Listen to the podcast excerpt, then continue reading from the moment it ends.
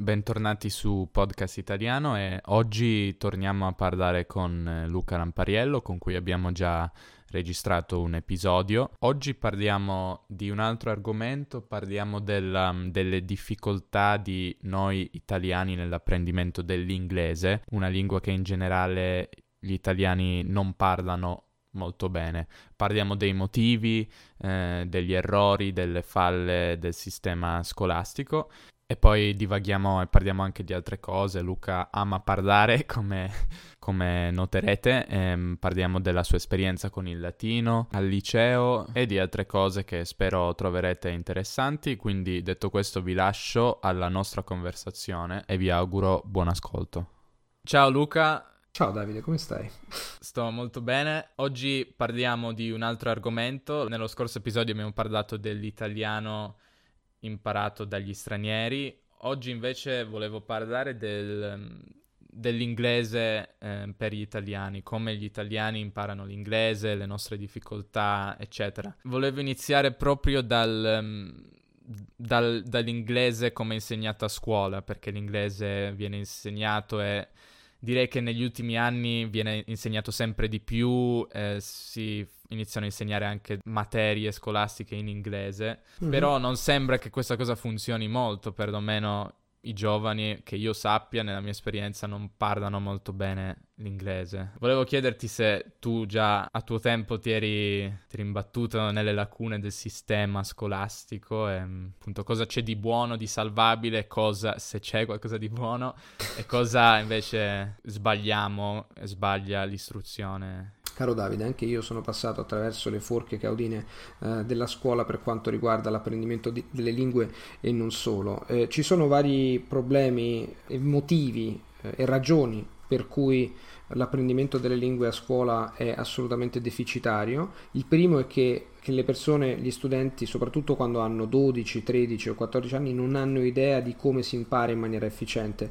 Uh, proprio di recente sto leggendo un libro, ne sto leggendo tanti, ma uno in particolare che si chiama How We Learn, come impariamo, e eh, in tutti questi libri che ho letto eh, esce fuori il fatto che eh, si impara in maniera poco efficiente a livello di, di, metodi. Quindi la prima cosa è che non viene spiegato come, come imparare, come pianificare. Ti faccio un esempio. Quando abbiamo cominciato a scuola media o a scuola elementare ad imparare l'inglese o il francese non ci è mai stato detto perché. Non ci è mai stato detto perché impari l'inglese, perché impari il francese, era semplicemente una materia da studiare a scuola, eh, il che porta al secondo punto, e cioè che l'inglese, il francese e o altre lingue sono viste come una materia da studiare e non come un'abilità da acquisire. E questo ha un enorme impatto sul modo in cui si imparano le lingue, il che porta al terzo punto, per esempio ci si concentra moltissimo sulla grammatica senza concentrarsi sulla lingua, si passa più tempo a parlare della lingua che la lingua stessa. Cato Lomb, che è una famosa non so se la conosce, una famosa interprete ungherese che parlava 11 lingue, diceva non si impara la lingua dalla grammatica ma la grammatica della lingua. Un altro motivo per il quale la scuola non è efficiente è che il, c'è un sistema di voti eh, normale perché bisogna anche valutare gli studenti che rende però uh-huh. mh, l'apprendimento della lingua più una performance che invece una, uh, uno strumento da acquisire quindi uno studente, te lo ricorderai anche tu, se viene interrogato ha paura, tende a usare le parole che sa invece di cercare di uscire dal suo guscio, uscire dalla zona di conforto e cercare di dire cose che non sa per essere corretto. Non riceve tanto feedback e non lo vede come feedback, ma eh, lo vede quasi come una punizione, che ha un impatto psicologico che si conserva, che ci portiamo appresso quando poi impariamo le lingue da adulti per conto nostro, siamo, abbiamo sempre paura di essere giudicati. Quindi c'è una competizione e non c'è una cooperazione fra gli studenti. E poi il quinto elemento, ce ne sono vari altri, ma il quinto elemento nefasto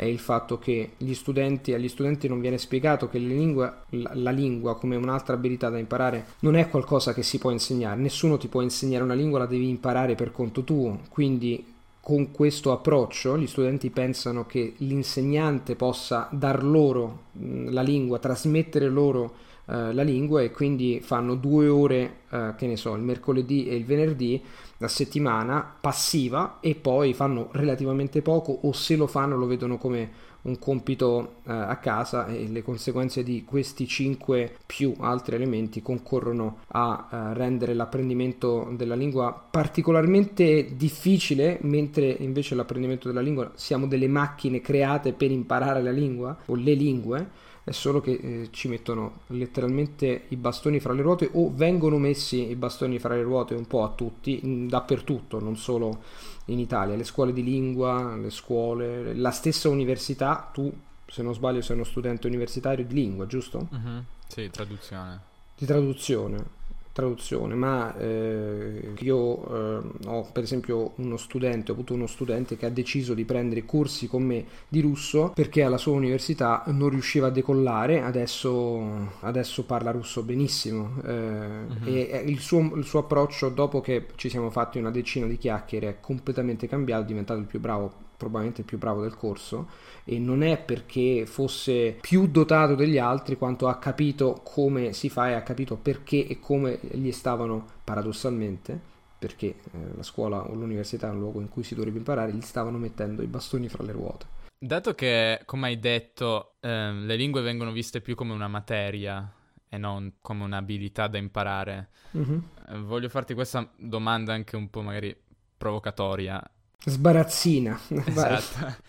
Secondo te è giusto che vengano insegnate, che siano imposte agli studenti o dovrebbe esserci una libertà di scelta? Ammetto che non mi aspettavo questa, questa domanda, Davide. La mia risposta eh, sarebbe questa. Dipende anche dall'età, perché se uno eh, comincia a parlare a un bambino di tre anni, probabilmente non è così facile, eh, diciamo, chiedere eh, su domande così importanti, ma già all'età di 7, 8, 9 anni, eh, forse 10 diciamo, un insegnante può fare un discorso ai bambini parlando dei benefici e poi lasciando la scelta a loro e anche ai genitori. Quindi mm, niente dovrebbe essere imposto, ma dovrebbe essere spiegato il perché Uh, ci sono lezioni di matematica, perché ci sono lezioni di inglese, perché ci sono lezioni di uh, tedesco, eh, di disegno e quant'altro.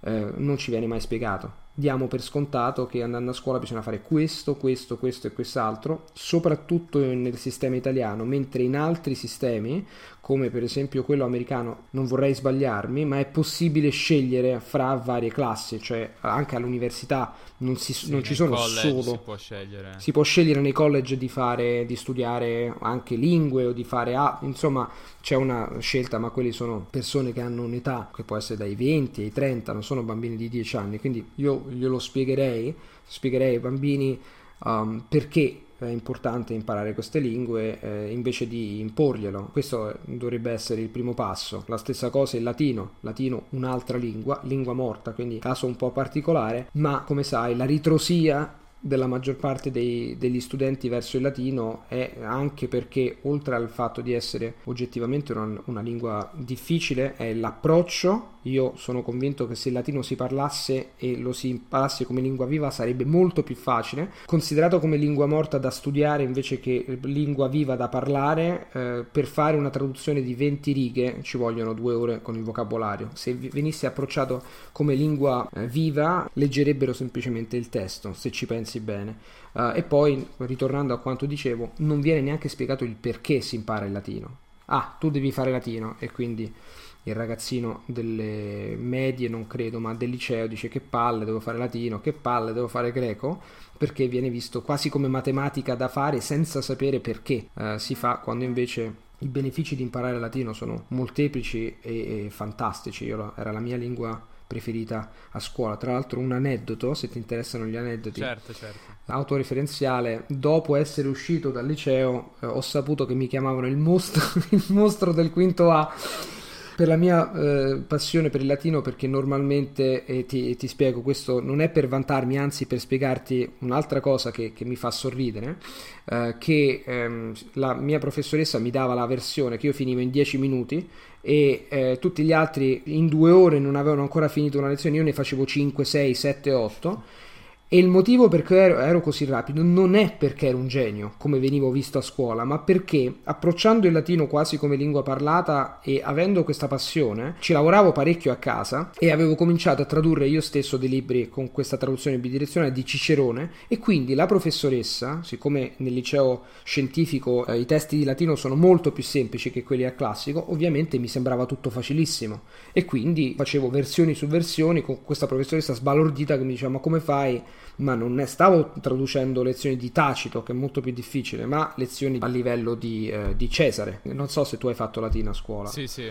E, non so se hai fatto latino e anche greco. Ma, no, insomma, greco non l'ho mai fatto. Greco non l'hai fatto, hai fatto lo, il liceo scientifico come me immagino. Sì, ho fatto scientifico esattamente. Quindi per dirti, tutto è relativo nella vita. Ero conosciuto come il mostro che sembrava una cosa eh, il secchione della scuola quando in realtà avevo capito come studiare fin da prima, quindi studiavo meno degli altri ma con risultati migliori perché secondo me eh, quello che conta è come fai le cose. Un altro libro che ho letto che è fantastico, se parti dal presupposto che il talento è ciò che svolge il ruolo principale, ti dai letteralmente la zappa sui piedi, pensando lui ha talento, io no, quindi chi se ne frega, imparare le lingue, niente. Quando invece bisogna avere quello che in inglese viene definita growth mentality, cioè mentalità di crescita. Ognuno ha un corredo genetico con cui nasce, io non sarò mai come Bolt se voglio correre, ma posso raggiungere dei risultati eccezionali con l'impegno, la dedizione, eccetera, eccetera. Quindi avere questa mentalità del oggi sono così, domani sarò la versione migliore di me stesso eh, non viene insegnata, non viene impartita a scuola Um, e eh, tutto questo e altre cose hanno un impatto rilevante sul modo di imparare le lingue e il modo di vivere. Tutto no, d'accordo con tutto. Mi fa piacere. Mi fa piacere. Tra l'altro, dato che abbiamo iniziato a parlare di latino, tu leggi ancora in latino ogni tanto? Sì, sì, ho comprato uh, pochi giorni fa le lettere di Seneca. Eh, diciamo che non, lo, non, leggo solo in latino, tendo a leggere libri bilingue e non tendo a leggere libri come se fosse semplicemente un romanzo, ma mi studio dei paragrafi. Per esempio, adesso ci sono le lettere eh, sulla felicità di Seneca, ci sono alcune cose che mi sono comprato sul di amicizia di Cicerone che mi piacciono particolarmente, ma uso sempre libri bilingue e lavoro sempre a paragrafi no? per guardare anche come le due lingue uh, funzionano in rapporto l'una all'altra. Quindi ehm, il latino lo pratico poco, lo parlo zero, eh, ma comunque non ho mai perso quel, quel, rapporto che ho con il latino perché è, è una delle mie lingue preferite per, per sintassi, per costruzione linguistica, è una lingua fantastica. Il greco antico sospetto che sia ancora meglio, solo che eh, quando avevo 15 anni eh, ho cominciato con il greco antico e poi ho optato per il più prosaico tedesco perché mi serviva di più. Mm-hmm. e quindi, però comincerò il greco moderno, eh, ho già tutto l'impianto preparato, comincerò il greco moderno a settembre del 2017, è una promessa. Però quello antico no. Quello antico non ho piani di impararlo, non ho piani di imparare sanscrito o altre lingue antiche, eh, se proprio, se avrò tempo a disposizione a palato, cosa che mi sembra una prospettiva eh, remota Uh, potrei, ma uh, direi che non avverrà per adesso perché mia, il mio approccio alle lingue è più un approccio pratico, tendo ad imparare lingue che posso usare, uh, quindi non necessariamente sono lingue particolarmente parlate, ti faccio l'esempio dell'ungherese che viene parlato sì e no da 10-20 milioni di persone, di cui 10 in Ungheria, ma 10 milioni mi bastano e mi avanzano. Nel senso, se io vado in Ungheria, ehm, mi ha colpito questa conversazione che ho avuto con mio zio di recente. Mi fa: Ma che impari a fare l'ungherese? Non lo parla nessuno. Gli ho detto: Beh, 10 milioni di persone, io ne sono solo uno, non ne conoscerò mai 10 milioni. Quindi, se vado a vivere in Ungheria, l'Ungheria diventa particolarmente importante per me. Interessante. Tornando invece al. Um all'inglese imparato da, da, noi italiani. Dato che spesso escono queste statistiche, queste analisi sul livello di conoscenza dell'inglese in Europa, e dato che siamo sempre in fondo a queste classifiche, secondo te qual è la causa di tutto questo? Ci sono delle cose che facciamo davvero male o che fanno in modo diverso per quanto riguarda la scuola o pensi che non sia tanto la scuola a, in, a giocare un ruolo importante quanto tutto il resto, quindi la TV, l'interesse personale e anche la necessità di sapere l'inglese. Allora, premetto che, premettendo che eh, la scuola non aiuta, perché il sistema è comunque deficitario per l'insegnamento delle lingue, non in tutto, ma almeno in quello, eh, direi che il problema principale è la mentalità Eh, premetto che gli italiani non sono più o meno dotati rispetto altri, uh, ad altri popoli. Il problema non è la nazionalità, come, come è evidente, ma, uh, ma il sistema. Il, il, sistema ha un impatto sulla mentalità. Eh, per, per spiegarti in breve, i francesi e gli spagnoli hanno un problema molto molto simile, cioè perché gli italiani, gli spagnoli e i francesi, per farti un esempio, sono scadenti sono peggio degli inglesi, dei, dei, dei, tedeschi, degli scandinavi, eccetera. Perché gli scandinavi sono così bravi con l'inglese? Facendo un'analisi, una macro analisi, direi che ci sono vari motivi. La televisione è uno, ma la, la televisione, cioè per esempio il fatto di guardare tutto in inglese direttamente con sottotitoli nella propria lingua madre, come in Olanda, come in Svezia, come in Norvegia, come in Finlandia, uh, ha un impatto rilevante sul modo in cui um, le persone acquisiscono l'inglese, ma è uno solo degli aspetti che rientra nel concetto di mentalità. Um, eh, per esempio in Italia non si ha la mentalità di vedere un film in lingua originale, si, si, va sempre a vedere un film, almeno per la maggior parte, a parte gli appassionati, eh, si guarda un infatti, film. Infatti, eh, a questo proposito, per me è difficilissimo trovare posti dove guardare film in inglese, tutti i nuovi film, come vabbè, adesso è uscito da poco eh, lo spin-off di Star Wars, Rogue One, non c'è un posto che lo, eh, lo dia in inglese. Esatto, ma questo non è un problema così rilevante adesso. Ti faccio l'esempio di una città come Roma, la capitale eh, d'Italia all'interno dell'Europa ha due o tre cinema che danno questo servizio per dirti quindi mentre a Parigi la maggior parte dà questo servizio sono sia come li chiamano i francesi VO o VF cioè versione originale o versione francese um, e questo è un, è un, problema di macro, macro ambiente. Quindi già questa mentalità ha un, ha un impatto rilevante su quello che poi gli studenti o le persone in generale fanno a casa loro. Con internet è possibile fare qualsiasi cosa. Puoi vederti qualsiasi film con qualsiasi sottotitolo scaricare in qualsiasi versione, quindi non c'è più la scusa degli anni 80, ah, mi devo comprare la cassetta di Speak Up a 30, 30.000 lire al mese. Si può fare qualsiasi cosa, come ben sai. Netflix, è, soprattutto per l'inglese, Netflix è il paradiso di chi impara le lingue perché ci sono sottotitoli in inglese e l'audio in inglese. Tutto. Di tutte le... È possibile le fare qualsiasi cosa. Quindi, uh, e, e nonostante questo eh, nonostante questa rivoluzione di internet, gli italiani ancora eh, gli italiani eh, rimangono indietro per tante cose perché hanno una mentalità comunque abbastanza vecchia e quindi eh, quando succede qualcosa nel mondo gli italiani arrivano sempre 5 anni dopo, no? Come anche internet installato nelle case. L'apprendimento delle lingue non fa differenza, quindi per dirti, teoricamente tutti gli italiani potrebbero guardarsi film in lingua originale, ora come ora, sulla televisione, su internet, ma perché non lo fanno? Perché è un problema di mentalità. Non hanno la mentalità del vivere la lingua, ma hanno la mentalità del la lingua è qualcosa che deve essere imparata prima a scuola, anzi studiata a scuola e poi ci si butta, si va all'estero, si impara tutti questi stereotipi sul per imparare l'inglese devi solo andare all'estero, assolutamente falso. Eh, non dipende dove sei, eh, ma come vivi e con chi vivi che fa la differenza. E tornando al discorso di cui parlavamo nell'altro, nell'altro podcast, io vivo a Roma, ma non vivo come un italiano medio, nel senso parlo costantemente lingue straniere, lavoro con le lingue straniere, guardo film in tutte le lingue, eh, leggo libri, riviste in lingue straniere, quindi letteralmente sono attorniato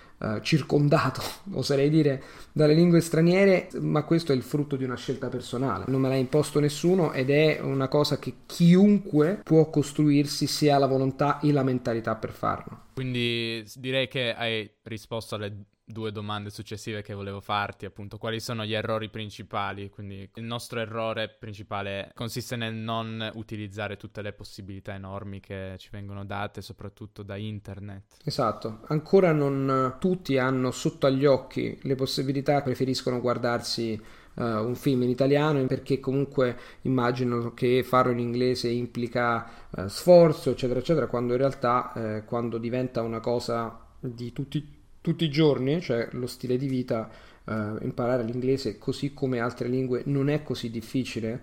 Uh, immagino che fra vent'anni le persone che parla, che le, le ragazzi anche di età relativamente giovane, 20-30 anni, che parlano 10 lingue eh, e anche bene, non saranno un'eccezione in paesi o in parti del mondo in cui questo è rilevante, in cui viene dato un peso, perché imparare le lingue ti apre letteralmente mondi, è solo che eh, molto spesso gente non ha mh, né percezione né interesse. Parlando invece delle nostre difficoltà come italiani eh, nel parlare inglese, quali sono i nostri problemi, la, non so, di fonetica, di lessico? Immagino tu sappia, tu abbia avuto a che fare spesso con italiani che tentano di parlare inglese. Quali sono i problemi principali? Il problema principale direi che ha a che vedere con, uh, con, due cose sostanzialmente, la struttura della lingua e la fonetica, che poi è tutto. Per quanto riguarda la fonetica, Uh, gli italiani hanno difficoltà con, uh, soprattutto con le vocali, a parte la R che può r- rappresentare un problema perché è diversa nelle due lingue, sono i dittonghi e il fatto che l'inglese ha una complessità vocalica ben superiore all'italiano. L'italiano diciamo A, E, I, O, U con le labbra, la posizione delle labbra non cambia, mentre in, in, in inglese quando si pronuncia anche EA o uh, queste non ci sono e quindi eh, questo crea non pochi problemi a un italiano. Per non parlare del I e E per parlare della IE e il fatto che ci sono tante cose nella fonetica inglese che sono diverse dall'italiano, sia a livello di tratti suprasegmentali, cioè in parole povere dell'intonazione, che della pronuncia. Il problema principale sono queste vocali, ma non solo, non solo il movimento delle labbra, ma anche il fatto che ci sono vocali che vengono definiti come tense e lax, e cioè tese o rilassate per esempio, eat è una vocale tesa, è una vocale eh, in cui i muscoli sono tesi, cioè mangiare, mentre it è eh, in cui è rilassata. Gli italiani confondono it e it e dicono it e it, no? Sì. Quindi beach, non dico beach, shit, shit. Beach, beach, eh, per non parlare di shit e shit. Ecco perché ci sta questo famoso video Uh, An Italian Who Went to Malta, no? Sì, sì, eh, leggendario quel video. Che il leggendario video in cui giocano proprio sul fatto che gli italiani non distinguono Beh, forse nel caso di queste parole ci va anche bene perché non diciamo la parolaccia, ma diciamo la parola. Sì, la parola giusta, no? Esatto. È vero, sì. Magari non è la nostra intenzione, vogliamo proprio insultare. Però ne esce una cosa ibrida perché nel caso di shit, per esempio, non è né shit né shit, ma è una cosa. Quindi eh, il parlante dell'inglese potrebbe dire: Ma stai dicendo shit o stai dicendo shit? Gli italiani dicono shit, che è un, che è un misto, no? Perché mm. la dicono corta, shit, shit ma la dicono con una I che non è neanche lunga, infatti si chiama tesa, no? It. Um, e questo è un problema rilevante. Per quanto riguarda uh, l'intonazione è anche un problema perché l'inglese ha un tipo di, di, diciamo, di intonazione un po' diversa uh, dall'italiano per vari motivi, sia per il ritmo e per la, il famoso ritmo, lo stress, il modo in cui stressano le parole all'interno di una, di una, frase e anche il fatto per esempio che in italiano, in francese e in spagnolo di solito la lunghezza in unità di tempo di una sillaba è più o meno la stessa per tutte le sillabe, mentre per l'inglese è diverso, l'inglese è una time stress language, cioè una lingua il cui ritmo dipende dalla, dalla, struttura anche delle parole oltre che dalle sillabe. Adesso senza complicare le cose, tratti tra virgolette intonativi suprasegmentali sono diversi e quindi è un problema. E poi strettamente, parlando strettamente di lingua e di grammatica, uh, ci sono una serie di cose che mettono in difficoltà gli italiani, per esempio le preposizioni, eh, i phrasal verbs, i famosi phrasal verbs su cui la gente si straccia le vesti eh, pensando che se non si sanno tutti questi verbi cosiddetti frasali, allora non si parla l'inglese quando in realtà non è così, perché i verbi frasali sono importanti, ma non così importanti, ci sono tanti modi di dire la stessa cosa in maniera diversa. Um, e quella e... è anche un, è un'abilità molto importante ed è molto utile sviluppare l'abilità di dire qualcosa con quello che hai. Esattamente, che è un'altra abilità di, di sopravvivenza, tra virgolette, o di semplificare. Quando eh, mi ha colpito per esempio un commento su un video su YouTube in cui la persona diceva ah ma Luca ha parlato per 40 minuti senza usare neanche un phrasal verb, quindi non sa bene l'inglese. Ho detto ma non lo so è semplicemente che in alcuni contesti i phrasal verbs possono essere letteralmente bypassati, eh, cioè possono essere, eh, si può anche evitare di usarli perché l'inglese è una lingua ricchissima che offre tante alternative. Va bene, direi che abbiamo affrontato tutti i temi che, di cui volevo parlare, quindi ti ringrazio, come sempre molto interessante tutto quello che hai da dire. La prossima volta parleremo di dialetti e accenti in Italia, che è un altro argomento molto interessante. Grazie Davide, grazie a te per avermi invitato, sì, spero che sia stato eh, interessante per chi ci ha ascoltato e se c'è qualche studente delle scuole medie e, e delle, ehm, delle, superiori italiano che ci ascolta prenda, prenda, nota delle cose più importanti per cambiare l'approccio scolastico perché non dipende dalla, dalla, dal sistema ma dipende da loro se vogliono imparare una lingua o no. E a casa possono fare qualsiasi cosa e che imparare una lingua è fantastico, cambia